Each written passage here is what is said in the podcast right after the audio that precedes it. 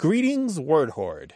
We're here with an exciting option for you a version of our podcast without any ads. That's right. No advertising interruptions, just the content you love, ready to go in your favorite podcast apps like Spotify and Apple Podcasts. It's another way to support the show, ensuring that we keep bringing you the word stories and language explorations that you love. Try it at waywordradio.org slash ad free. And it's affordable. For just a small subscription fee, you can enjoy A Way with Words uninterrupted, except by us. Plus, it makes a great gift. Know somebody who loves language as much as you do? Give them the gift of words. Easy to sign up, easy to enjoy. It's the same A Way with Words, just streamlined for your listening pleasure. Go to waywordradio.org slash ad-free. Support us, support the show, and enjoy an ad-free listening experience. waywordradio.org slash ad-free. Thank you. You're listening to A Way with Words, the show about language and how we use it. I'm Grant Barrett. And I'm Martha Barnett. The funniest Twitter thread I've read in ages was started by Shannon Proudfoot. She's a writer in Ottawa. And she asked the world, What's the most mundane but thunderous epiphany you've ever had? Something so ridiculously dull or elementary that still bowled you over when you figured it out. Oh boy.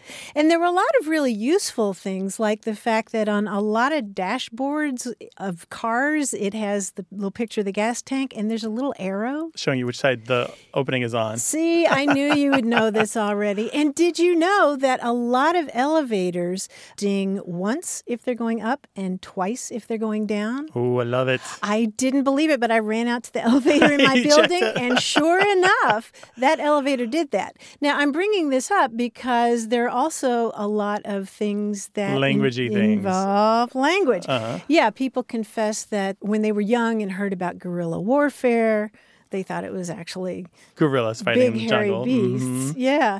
And uh, somebody wrote, My sister was about 22 when she realized that the AM radio stations work afternoon. Oh.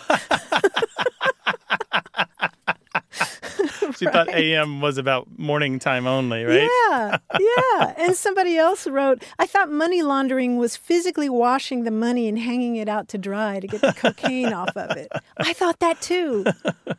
I'm not going to tell you what things I. What? Uh, no, now that. you have to. You Oh, brought it up. I? Oh, how about if I tell you that one later in the show? Because it's really embarrassing. So misunderstandings about language is something we all go through.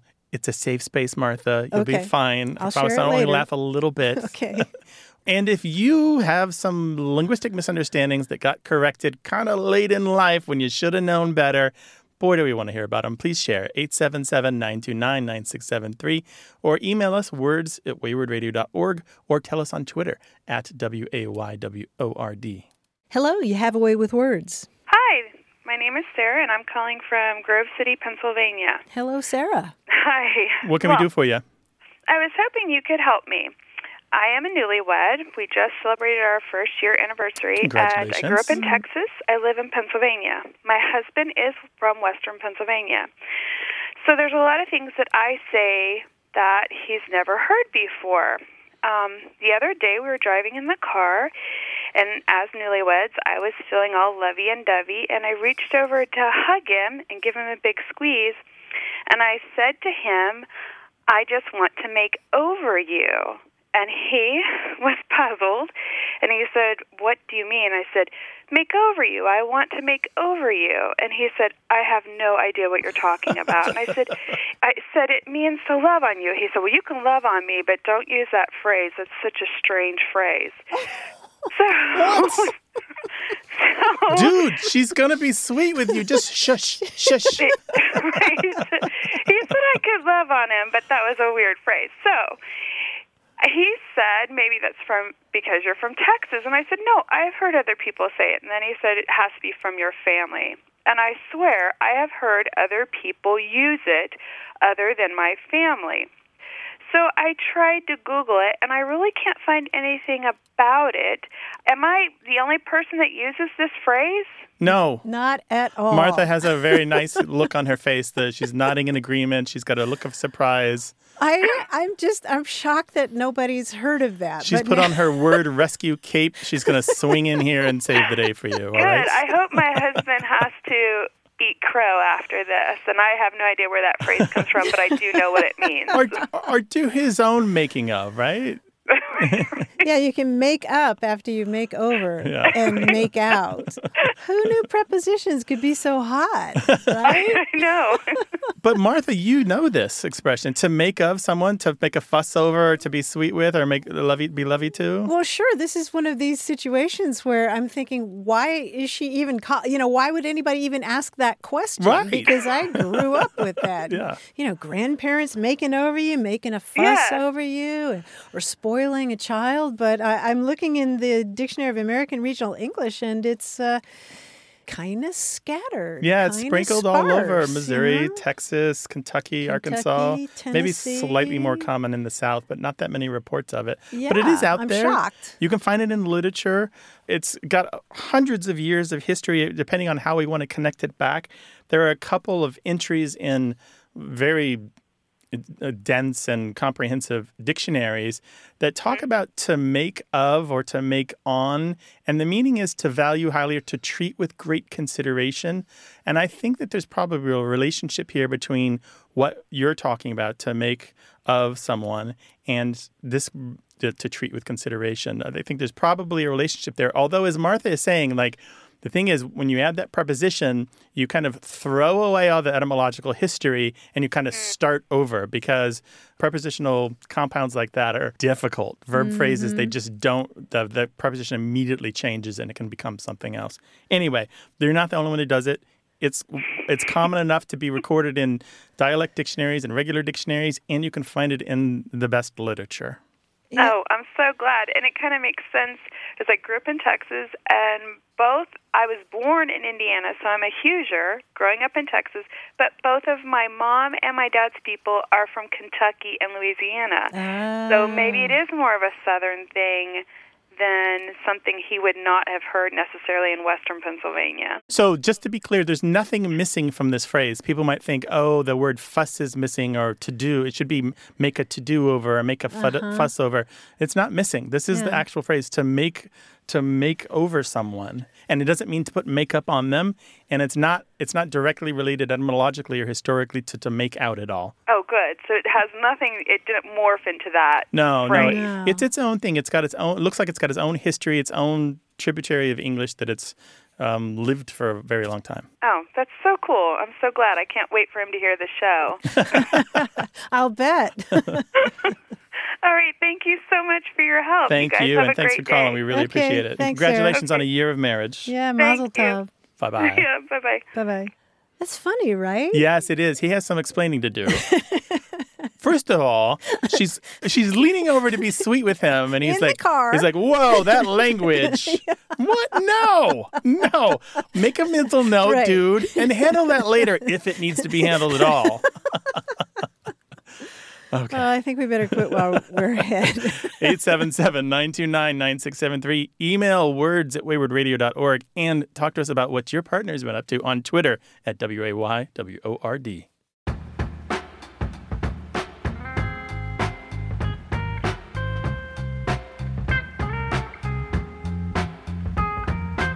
If you're watching the new movie First Man with Ryan Gosling, you may be surprised at the way that they pronounce the name of the space program, the one that's spelled G E M I N I.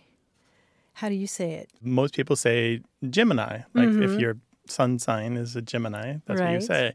But in the space program, they pronounce it Gemini, which confuses people. They do, yeah. And apparently in 1965, UPI, which was the wire service back then, ran an article that said uh, regardless of what the dictionary says, the Federal Space Agency's official pronunciation for its new man in space program, Gemini, is Jiminy, as in Jiminy Cricket. Yeah, that became their standard. They, they were aware of the difference. They were aware that the other pronunciation was out there, mm-hmm. but they settled on Gemini and stuck with it. And it's become kind of a watchword inside the space program. If you say, If you say Gemini, then people know that you're at least a little bit of an insider. Right, uh, right. It, somebody described it as sort of a shibboleth if you say it Gemini. Yeah. But of course, it was named Gemini because it was a two person space capsule. That's right. And, the And- Gemini is the twins. right. And as relative of the Spanish word gemelos, Oh, meaning nice. twins. Nice Yeah. connection there. 877 929 9673. Hello, you have a way with words. My name is James Howard. I'm in San Diego. Hi, James. Welcome to the show. What's up? I had called in with a question about a strange verb, sploot, that uh, that I've heard used in reference to the position that corgis or other dogs um, take that looks like Superman lying on the floor. and I wanted to know the origins, derivation of this word sploot. And James, how are you spelling sploot? S P L O O T. Okay. And when you say they're in a Superman pose, what do you mean exactly? I mean, with their forelimbs and back, back legs sort of spread out, stretched out forwards and backwards, lying on the floor. hmm Often on cold tile or a cool surface. Where did you find Exactly. Sploot? Where did you, uh, where did you run across it? I've heard it used, and then um, I remember uh, a friend of ours who was a corgi owner um, used it in a in a sentence, and that this was the specific name or the word for this pose. So they're on their bellies and their legs are back behind them, like sort of like frog legs, right? Exactly. Yeah, and actually, And- frog legs is one of the terms that uh, families often use for their pets when they take this pose. Yeah, or frog dog. Frog dog or frogging. There's a whole bunch of terms for it. But and around 2010, 2011, Sploot kind of came onto the scene and kind of has really showed up in all that cutesy animal language. I, the origins are murky. I'm uh, James. I don't think I'm going to be able to give you an origin story for it. I believe it has reference to uh, something that looks like it went splat in order to get there, like a, like a soft tomato when you put it down. Right? It spreads out. Um, Okay. So that's that's the best guess that I have of the origins. But but all the other, it's weird that it kind of pushed these other terms out. There, I know it from the Sploot subreddit. I don't know if you've been there. Plenty of cute animals. It's particularly associated with corgis, like you mentioned. It comes up earliest and first, and most often with corgis, and then eventually spreads to other breeds of dog and other other kinds of animals. So I thought the the spl the SPL part I thought of splay, like kind of splaying splaying out. The splat I can also see. Um, the, the oot part I don't I didn't have a particular good explanation in my own head except to sort of verbify it. Yeah. Um, And it rhymes with cute. oh, it's in, Other terms for it: drumsticks or turkey legs, chicken legs. Furry turkey, supermanning, pancaking, flying squirrel was a common one for a long time before it kind of got pushed out by sploot. Any corgi owner knows what we're talking about. They sploot, they lie down with their little fuzzy butts up and their paws out, and they're adorable. Yeah. Cats, too. Yeah, Plenty of cats. particularly when it's, I've seen squirrel pictures of squirrels that are mm-hmm. splooting, Bunny splooting. bunny yeah. Yeah. So James, that's most that we know. Thanks for the question. I really appreciate a chance to think about cute animals. all right. Thanks a lot. All right, take care. All right. Thanks, James. Bye-bye. Bye bye. Have a good one. Bye bye. 877 929 9673.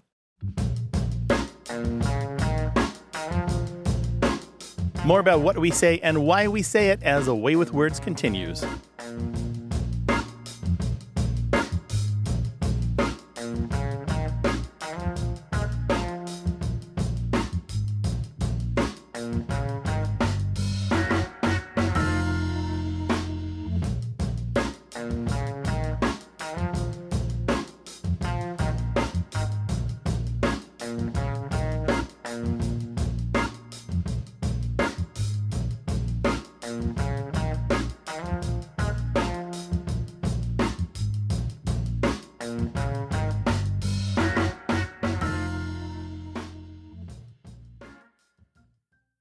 Hey, we've got something special for those of you who love our show but could do without the ads. That's right. Imagine a way with words, the same engaging conversations, the same deep dives into language without advertising interruptions. We're talking about our ad free podcast feed. It's sleek, clean, and it's just for our supporters. It's at waywordradio.org slash ad free. It's inexpensive, easy to sign up for, and works with all major podcast apps like Apple Podcasts and Spotify. It's an affordable way to support the show and get a seamless listening experience. And if you're feeling generous, why not give a subscription to another A Way with Words fan?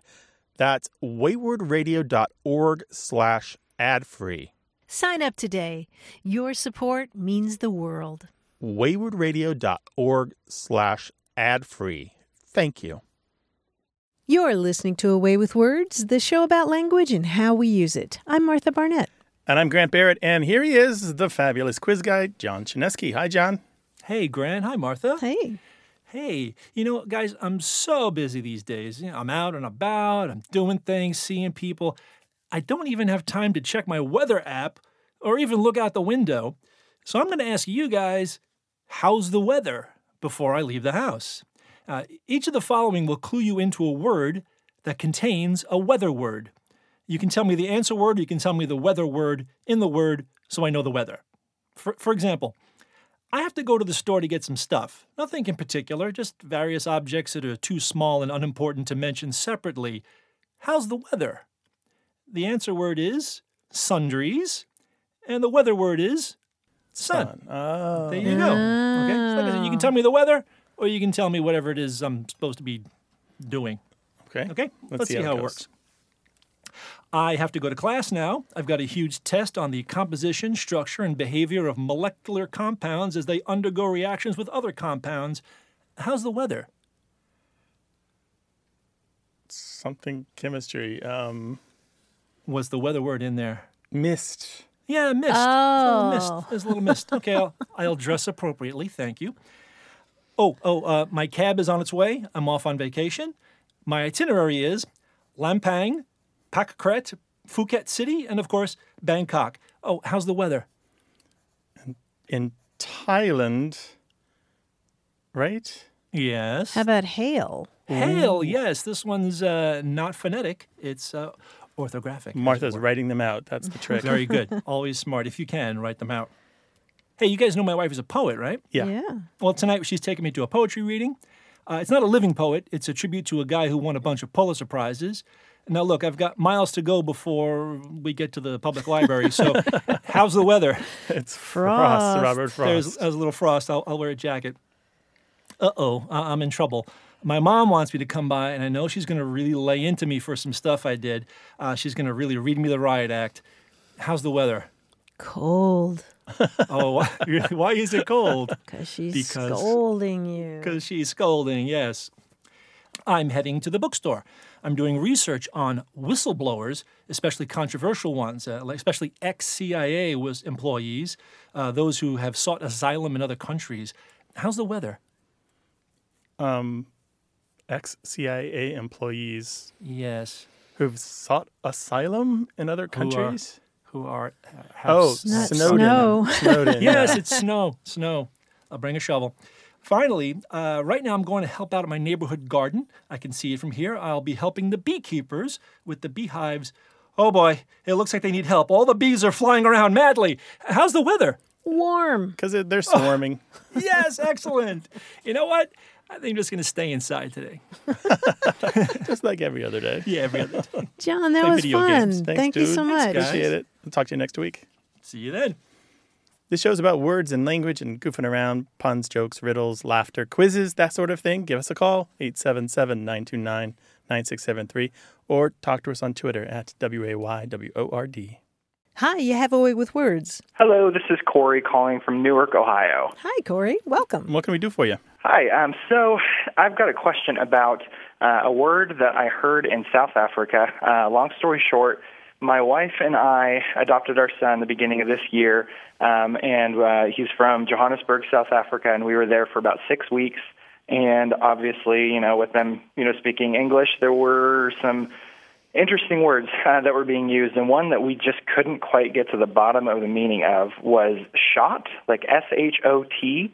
Um, obviously, a word that we use in American English also, but certainly not in the same way. I just didn't know if you guys uh, had any background on that. How was it used? How did this come up? How does shot come up? Shot was kind of like a southern bless your heart a little bit um kind of like oh you know oh that's you know that's so sweet kind of you know that kind of thing um but more like uh, empathetic, like "oh, sure." As we, actually, we thought that they were saying "sure" for the longest time, but then as you know, time went on and we were there for so long, we actually asked somebody who we were spending some time with uh, while we were there, like, "What are you saying? Like, what is that word? Like, write it down." And sure enough, shot.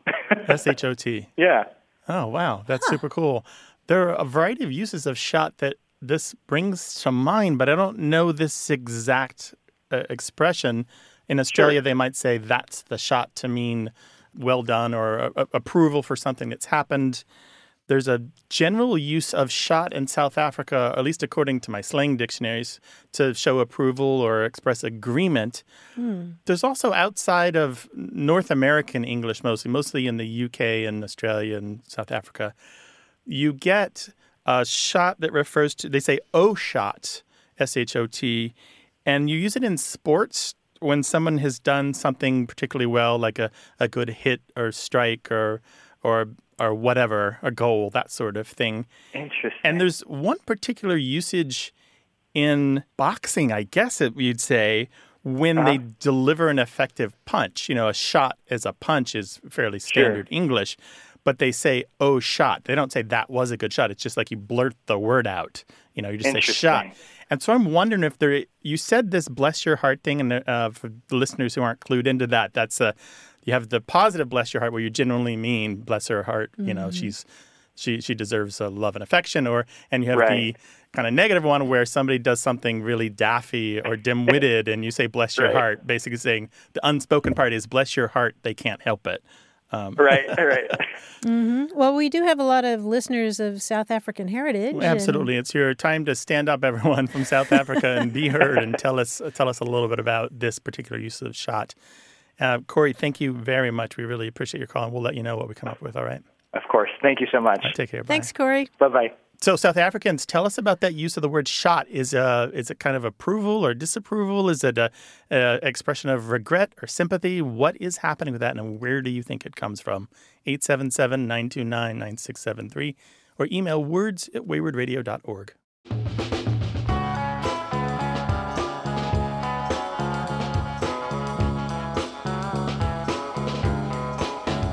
We were talking earlier about that Twitter thread where people were confessing things that they learned a little bit later in life that everybody Mm-hmm. else knew.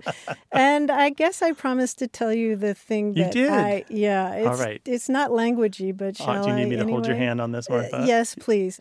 I thought beer came from horses. Because why? my non drinking Southern Baptist mother, whenever we would see beer commercials on TV, she would say, Why don't they put it back in the horse? And so I'm sitting there Oh. in my health class. I am. I'm sitting there in my health class. I am 16 years old, and the class is really dull and boring. And I just thought, you know, I will try to help out my teacher because she was trying to engage. she was trying to engage the class in a discussion, and she said, "Who can tell us where beer comes from?" And so I raised my hand, and I said, "It comes from horses, doesn't it?" And the entire class laughed at me. It didn't bother me because I learned something new that day. what your mom was doing was comparing it to horse pee, right? Yeah, yeah, I thought that's why it's so manly to drink beer because it comes from horses. So anyway, that's my story. I don't know if I can go on. All right, tell us yours. Martha shared. Now you have to share too. 877 929 9673. Hello, you have a way with words. Hey there, Martha. Hey, Grant. This is Rebecca calling from San Diego. Hi, Hey, Rebecca. Hi, how you doing? Welcome to the show. Thank you, thank you. I'm so excited to be on your show. Well, great. What would you like to talk with us about, Rebecca? I have a question. Uh, I'd like to know the origins, uh, the creation story for kind of a kooky word that I honestly don't hear very often, but I use occasionally. And here's the scoop. Um, a few weeks ago, my boyfriend and I were hanging out at home, and I had made a couple of nice salads for dinner. And we're both a big fan of blue cheese dressing. And uh, I hand him the dressing, and he begins to kind of layer his salad. and then uh, he's still layering. And uh, a few seconds later, uh, I have to jump in and say, you know, dude, don't bogart the dressing. Meaning? Well, meaning, you know, hey, buddy, uh, we're sharing here. Don't monopolize, you know, the dressing. Don't uh, don't hog it all up. Mm-hmm. In other, and he says, Bogart. Uh, you know, I haven't heard that word from or since the seventies or something. And I said, well, you know, I, I probably haven't either. Yet here we are. That is not the story I thought you were going to tell. You thought it was Oh, going to be a trip to Canada or Colorado? oh. I'm a huge music nerd, and uh, I don't know if y'all are familiar with a southern rock band called Little Feat. Yeah. Sure. Yeah, they kind of have that Louisiana uh, swamp Cajun southern rock style, and they were popular the 70s, probably through the 90s. And when I was much younger, um, I was listening to one of their albums that was literally titled "Don't Bogart That Joint." It literally like went something like "Don't bogart that joint, my friend." pass it over again. and then rinse and repeat. So I just assumed that Bogart meant, you know, if you're sharing something or an item, you know, one person can lose track and all of a sudden it's gone. Yeah, it's a, definitely about hogging all of something. And it and has an interesting history. Everyone who hears it immediately thinks of Humphrey Bogart, which is ding, ding, ding. Me too. the source yeah. of it, absolutely. But it's how it got to modern slang that's interesting to me. If you go back and watch Bogey's old films, they're fantastic. They still hold up, almost all of them. But in a lot of them, he's a tough guy. And he bullies his way around. He's a mischief maker. He's a criminal. That's the characters that he plays. And there's violence, at least violence for the day, not the kind of violence that we put in film now.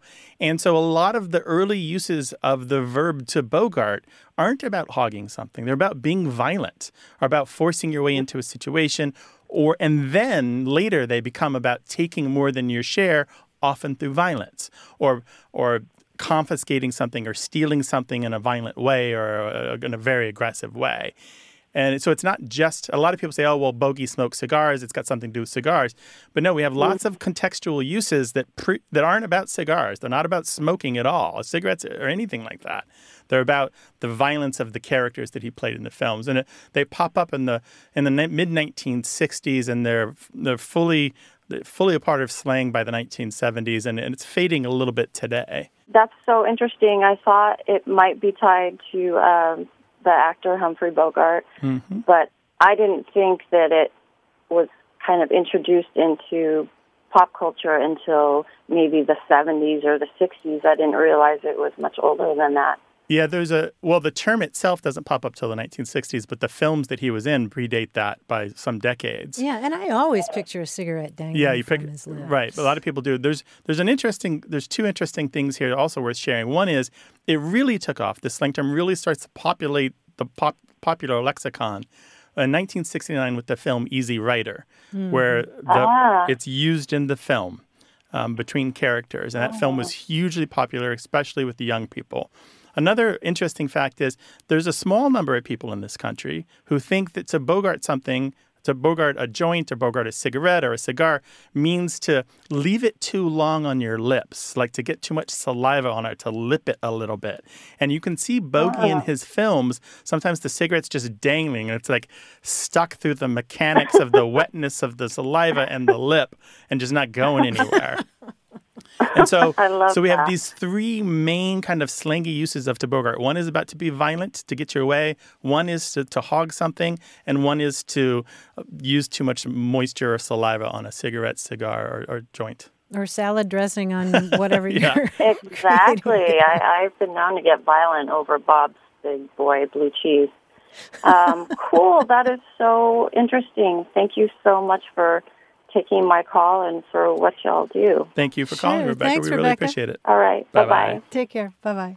Call us with your language question, 877 929 9673, or send it to us in email. The address is words at waywordradio.org. Hello, you have a way with words. Hi, this is Masha Harris. I'm calling from Vergennes, Vermont. Hi, Masha. Welcome to the show. What's up? Um, my question concerns the word ilk. Um, I'm 33 years old, so I grew up in the 80s and 90s, and my family always used the word ilk, which means kind or type. So you might say, What ilk of tree is that? Oh, it's a maple. And as I grew older, I found that no one I knew used this word, and eventually, out of frustration, I looked it up, and the internet told me that it's archaic and no longer in use. And so my question is twofold. Um, first, do people really not use the word ilk? And second, if it is archaic, do you have any ideas um, of where my family might have picked it up? Uh, my parents are very well versed in Shakespeare, and I wondered if it was a Shakespearean word. Huh. Yeah, that would make a lot of sense to me. I think it's used in several Shakespeare plays. It's definitely of that period. It's of not that ilk. of that ilk. It's it's not archaic. It's still used, but it's used in in kind of one set of construction now, where we say so and so and his ilk, meaning the people like him. Um, But the older meaning of it was different. It was it comes from Scots. And in, in Scots English, you might say McDougall of that ilk, meaning McDougall of the place called McDougall, kind of like eponymously, you know. So Okay. he was not only named McDougall, but the place that he's from is also called McDougall.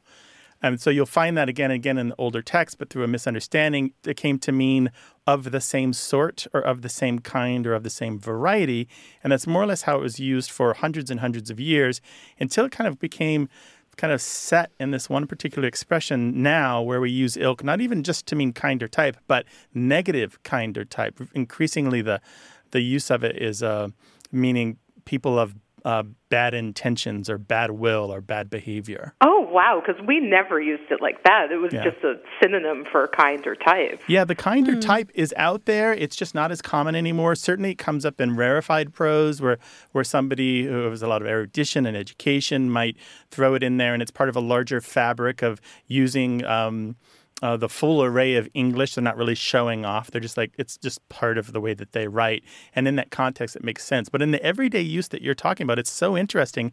I haven't run across somebody just to say, you know, an oak tree of that ilk. Is that is that how you use it? Oh, well, like it, it would more be a question. What Oh, okay. ilk of tree is What that? ilk of what ilk of radio show is away with words? Oh my goodness. really? Now I Yes. haven't heard it that way. Definitely the way that Grant is describing, Yeah. but but But it's always ilk of, or you might say of what ilk, you know. You do, And was that just your family or was it uh, your I friends? think just my family. We've got some pretty weird turns of phrase, but uh, um, we're all word nerds, and this was one that we always used, you know, since childhood. So Fascinating. Certainly, you can find it to mean kinder type out there in, in writing. But like I said, it's usually uh, elevated writing and elevated speech and not everyday speech. But but if you come from a highly educated background and your household is one filled with um, learning and books and science, I'm, Future librarians. uh, yeah, I'm, like, I'm not surprised at all to find that a word like this, uh, meaning that most people don't know, would stand out and be important to you. I, I, this makes perfect sense to me. great.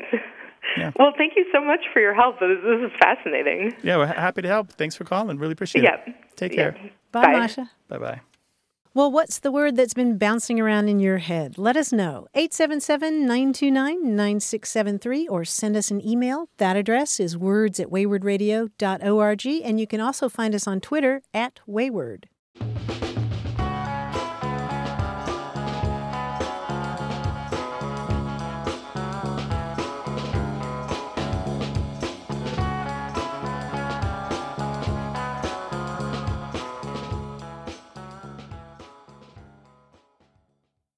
Got a minute? We need your help. Head over to gum.fm slash words and share your thoughts in our quick survey. Your feedback matters. It's the backbone of our show's success. Thanks for making our show even more successful. That's gum dot fm slash W O R D S. Thank you.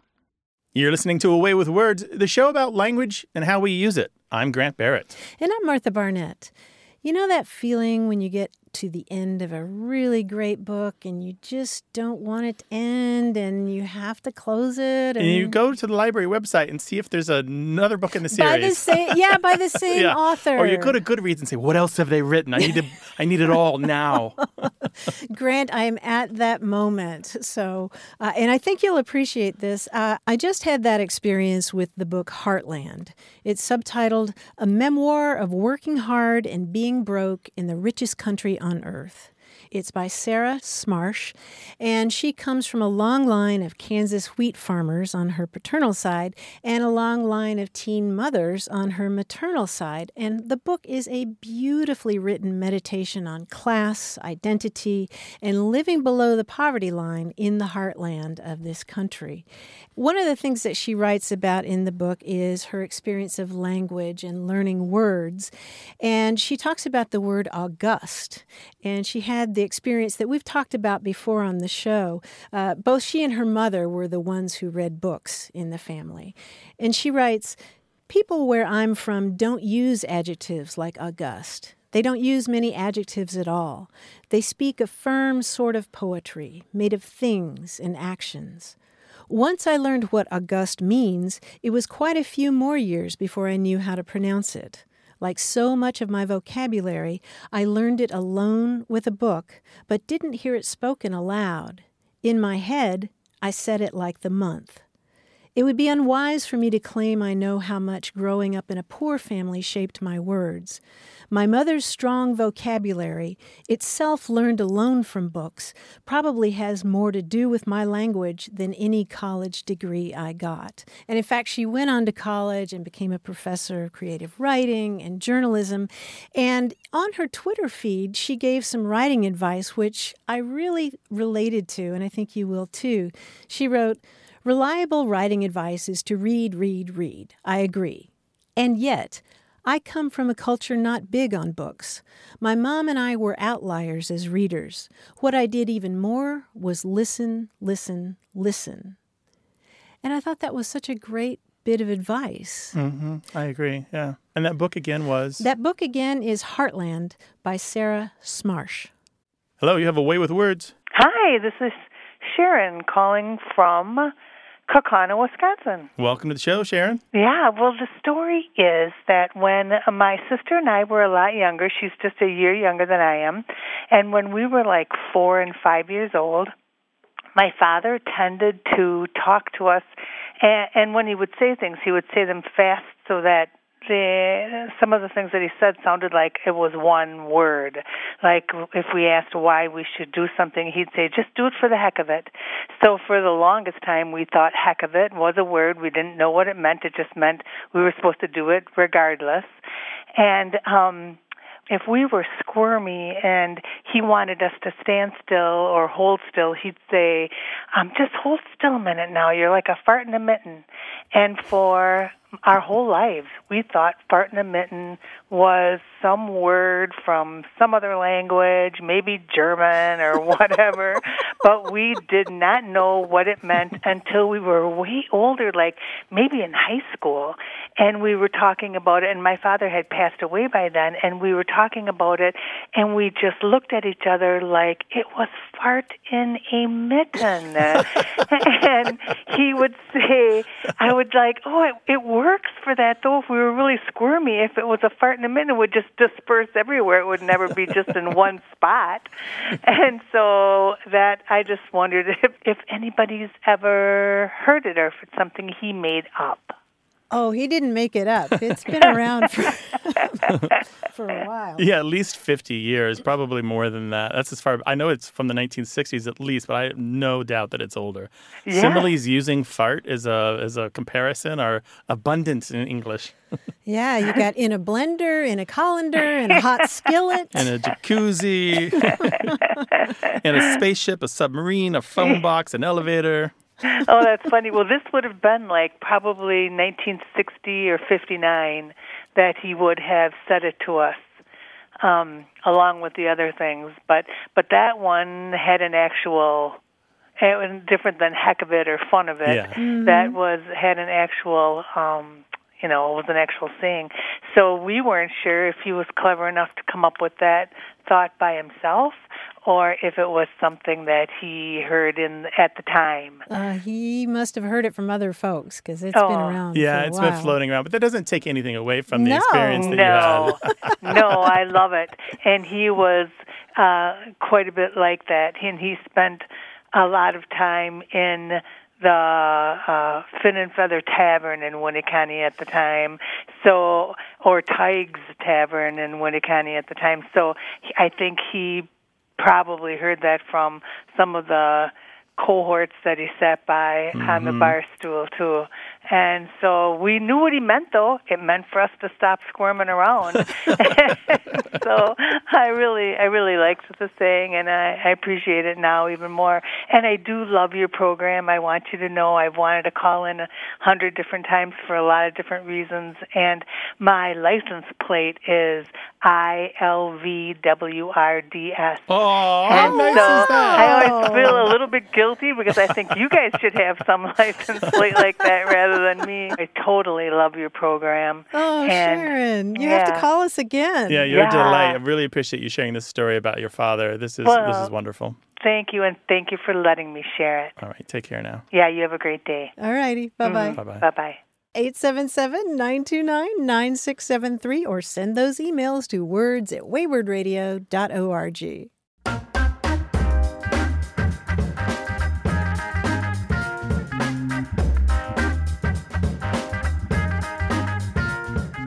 Getting back to that Twitter thread where people were confessing things they didn't learn for a while when they were growing up, one person said, I thought a medical dressing involved pouring salad dressing on a wound because I was once in the school nurse's office and saw a bottle of Thousand Island in her fridge. It didn't occur to me till years later that it was just her lunch, not a medical supplies. Boy, you don't want to put that down a cast.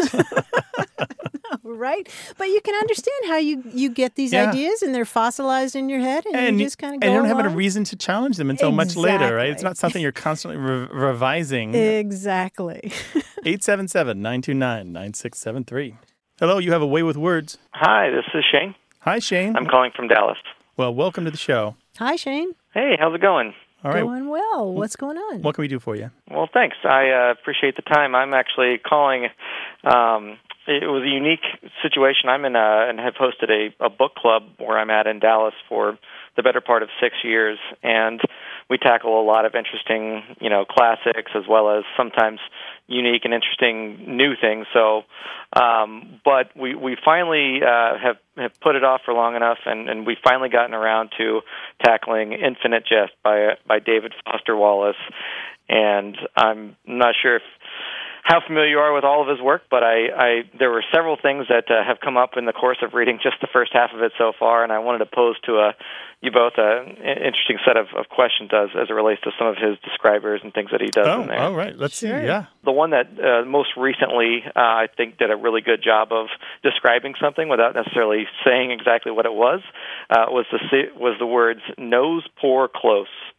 In fact, he was uh, re- referencing it as a part of uh, a meeting that uh, was happening, and, and instead of saying he just sat at the front of the, the room, he said he was nose, pore, close. And I thought that was just a, a fun way of describing something that um, you know it's littered throughout his writing. And I wanted to know if you all had any sort of favorites as it relates to uh, to you know a description that doesn't necessarily say exactly what it is, but it gives you a really good idea of what they're talking about. I don't have anything that comes to mind, but I did have the good fortune to work with David on a writer's thesaurus, Oxford American Writer's Thesaurus.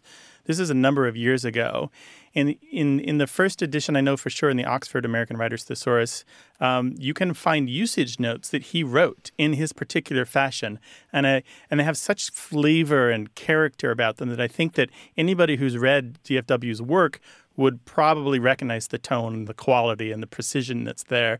It's one of those secrets that people are surprised to hear about. If you go onto a Macintosh computer and you open up the thesaurus or the mm-hmm. dictionary and there's a usage note, there may be initials at the end of it. You may find his initials, and that's something that he wrote. And you might have it on your computer giving you advice on how to be a better writer, which I think is um, a, a perfect, great use of his talent and skill to be there, kind of subtly and silently waiting until called upon, and then there he is at the at the moment of rescue.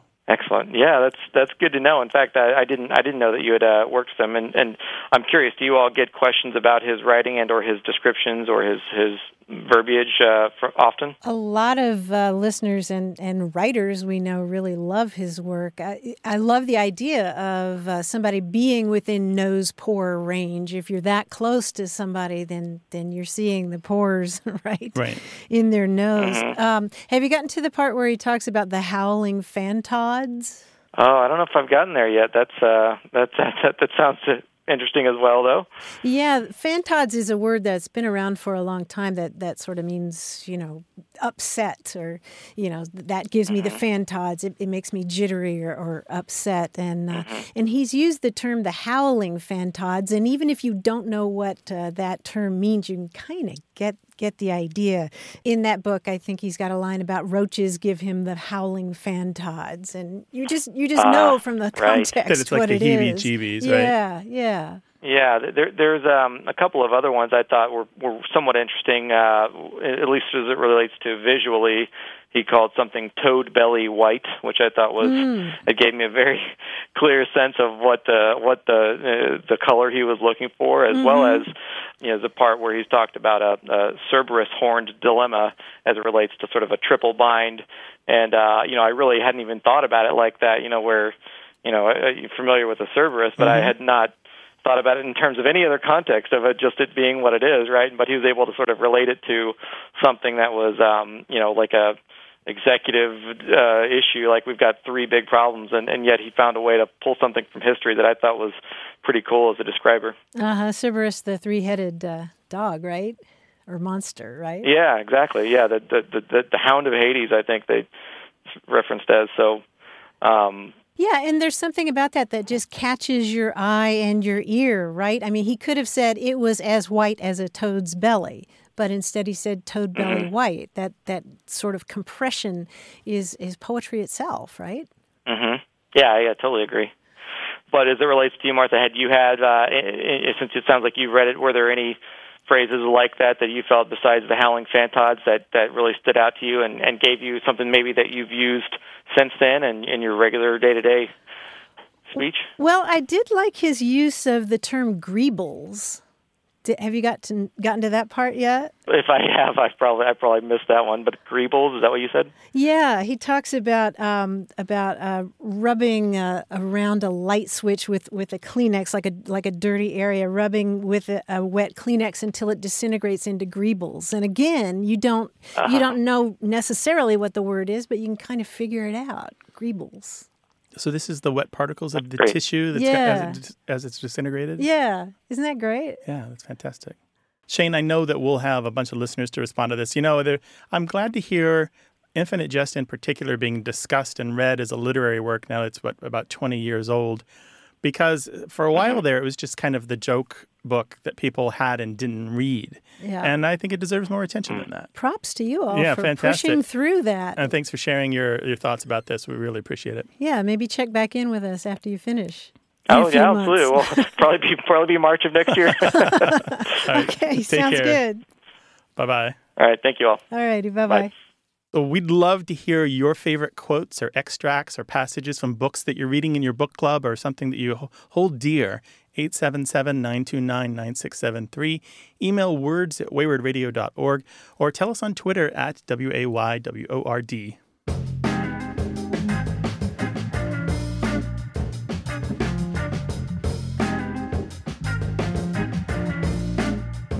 Regarding our ongoing quest to find a good salutation for opening a letter, mm-hmm. we heard from Mary Gordon, who lives in Austin, Texas, and she called us and left a message in which she said, I just think we ought to hearken back to the word hark. So, whether you're writing the IRS or the DPS or whatever S you're writing, you could just start your letter with hark. I actually think that's a great suggestion. Just hark. 877 929 9673. Email words at waywordradio.org. Hello, you have a way with words. Hi, this is Mary Bell Scott from Montgomery, Alabama. Hi, Mary Bell. Welcome to the show. Hey, Mary Bell. What's Thanks. up? What's up? Well, I was talking to somebody about a crossword puzzle clue recently. I thought it disparaged my great state of Alabama. And then I said, and it was only a three letter word to boot. And I got to thinking, where does that come from? Why do we say to boot when we mean additionally? So I thought maybe you guys might have some insight on that. Oh, yeah, we do, but I'm curious about this crossword puzzle clue. The clue was assistance in Alabama. Assistance in Alabama. Yes, Oh, huh. And it was how many letters? Three. And and you figured it out. I did. I did. Are you ready? Yeah. Yeah. The word is hep. That's what I thought. Yeah. I wasn't going to say it, Yeah. though. really? And I, you know, they, there are other clues you could have said for hep, like a hep cat, Right. Exactly. Mhm. Mhm. but they dumped on my my state. Oh. Oh, that's not nice. Yeah. No. Yeah. So and and so the expression to boot came up as well, right? yeah, it was an insult to Alabama, and it was just not much of a word to boot. okay. To boot meaning something extra, right? right. Yeah. Yeah. Well, it doesn't have anything to do with the boots that you wear on your feet. This is a totally different kind of boot. Okay. Uh, the the word boot in that sense, something extra, comes from an old English word boat, b o t, that means advantage or remedy. And so it's if something's to boot, it's uh, it's something that's that's added or extra. It's it's actually related to the English word better, a little bit more. Okay.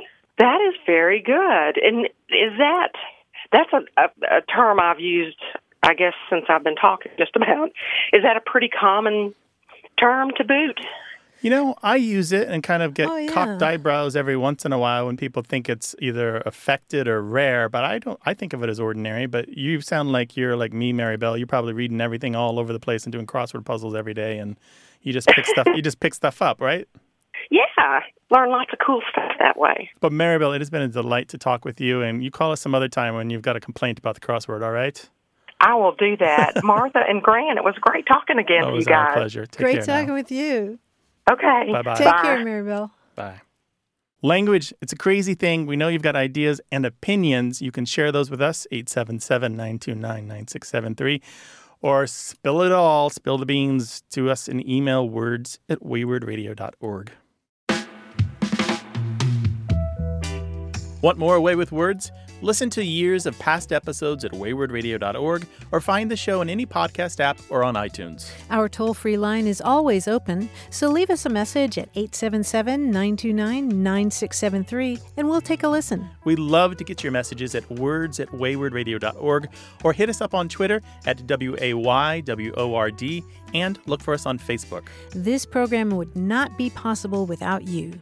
Grant and I are out to change the way we listen and think about language, and you're making it happen. Thanks also to senior producer Stephanie Levine, director and editor Tim Felton, director Colin Tedeschi, and production assistant Emma Kelman in San Diego. In New York, we thank quiz guy John Chaneski and that master of keeping it real, Paul Ruest at Argo Studios. A Way with Words is an independent production of Wayword Inc. From the Recording Arts Center at Studio West in San Diego, I'm Martha Barnette. And I'm Grant Barrett. So long. Bye bye.